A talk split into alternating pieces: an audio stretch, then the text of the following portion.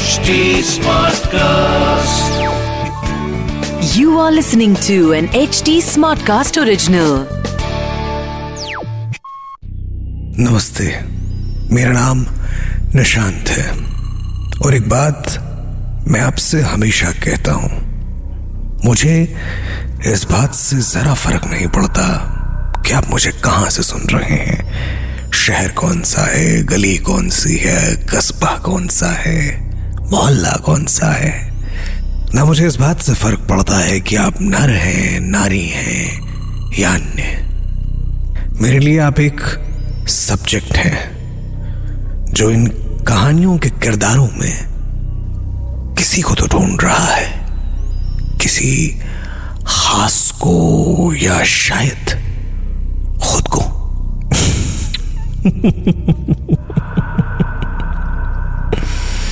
मैं डर का व्यापार नहीं करता। यकीन मानो मेरा। मैं सिर्फ़ सच रखता हूँ तुम्हारे सामने।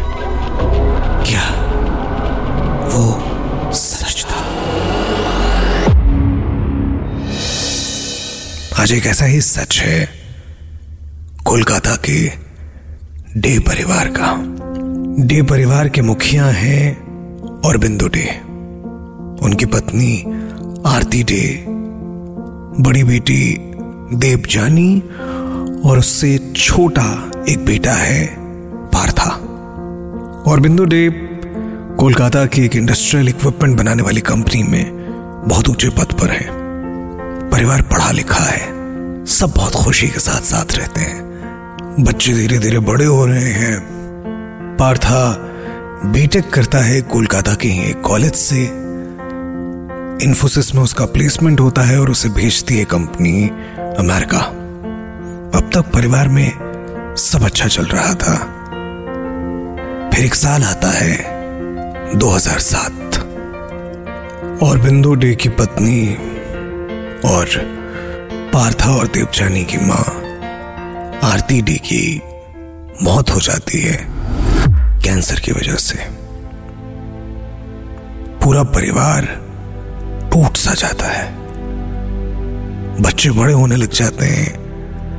आसपास रिश्तेदारी कहने लगते हैं कि घर में एक सूनापन सा है, इन बच्चों की शादी हो जानी चाहिए। पर ये चारों लोग एक दूसरे से इस तरीके से जुड़े हुए थे कि जैसे एक माला से टूटकर एक मोती क्या निकला। पूरी माला टूट गई। मोती बिखर गए। पार्था और देवजानी ने शादी करने के लिए मना कर दिया। वो लोग अपने पुश्तैनी मकान में कोलकाता का एक बड़ा पौश इलाका है, थ्री रॉबिन्सन स्ट्रीट। इसी घर में सारे लोग खुश थे और इसी घर में माँ के जाने के बाद पूरा परिवार टूट गया। बच्चे इसलिए भी शादी नहीं करना चाहते थे, उन्हें लगता था कि शायद जब बाहर से एक इंसान आएगा, चाहे पार्था की शादी हो या देवजानी की, सब अलग हो जाएँगे। और ये लोग अब किसी भी एक इंसान से दूर नहीं होना चाहते थे अपनी माँ के बाद। दोनों बच्चों ने तय किया कि वो ज़िंदगी भर अपने पिता के साथ रहेंगे। मौत का सदमा इतना गहरा था कि इनके चेहरों के रंग थोड़े हुए थे।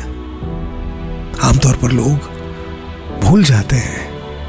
यहाँ भूल नहीं पा रहे थे।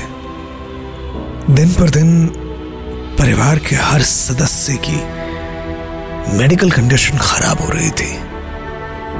और कुछ रिश्तेदारों ने कहा कि शायद ये सही वक्त है कि आप अपने रिलीजन को थोड़ा और बेहतर तरीके से जाने। वो रिलीजियस किताबें पढ़ने लगे।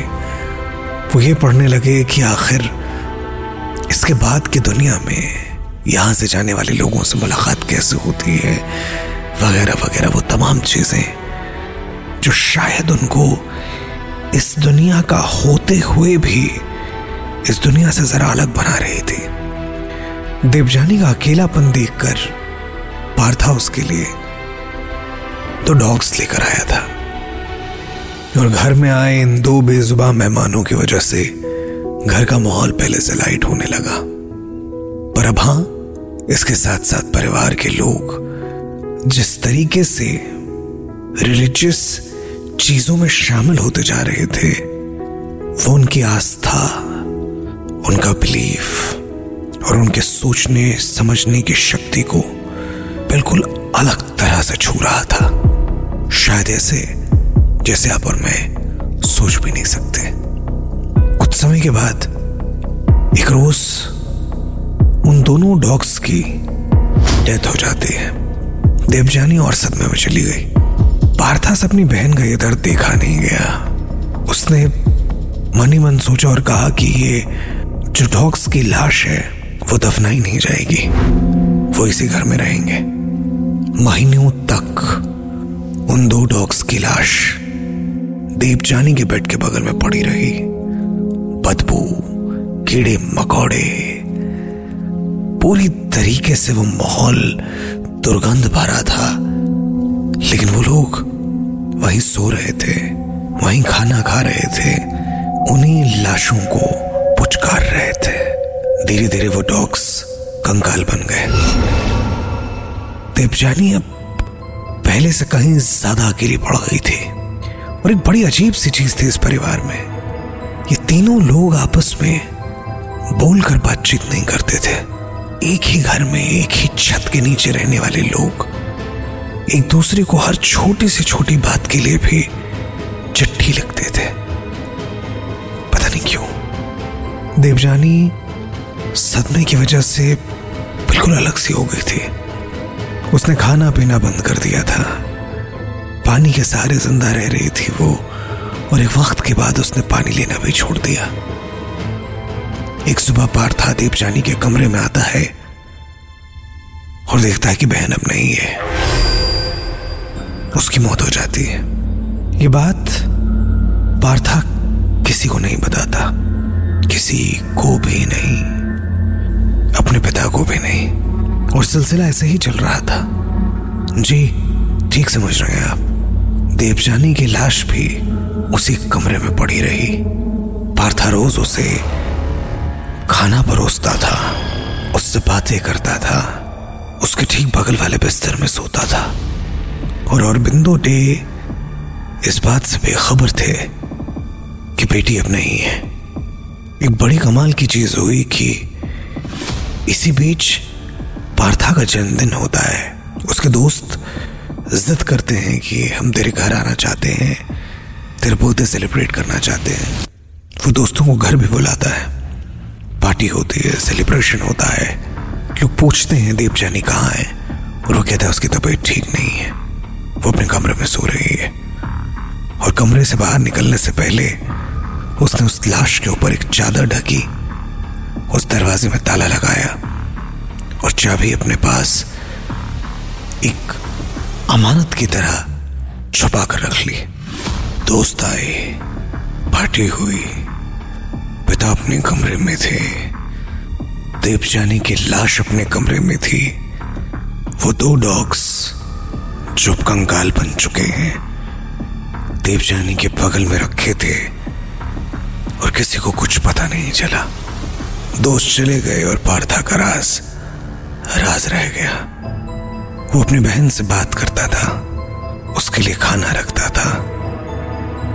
उसे शायद लाश से कोई बदबू महसूस नहीं होती थी।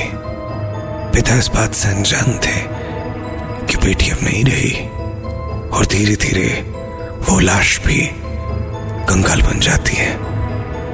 लेकिन फिर एक रोज पार्था को अपनी खिड़की के बाहर कुछ लोगों के चीखने चिल्लाने की आवाज़ सुनाई देती है। ये लोग पार्था के घर की तरफ़ इशारा कर रहे थे।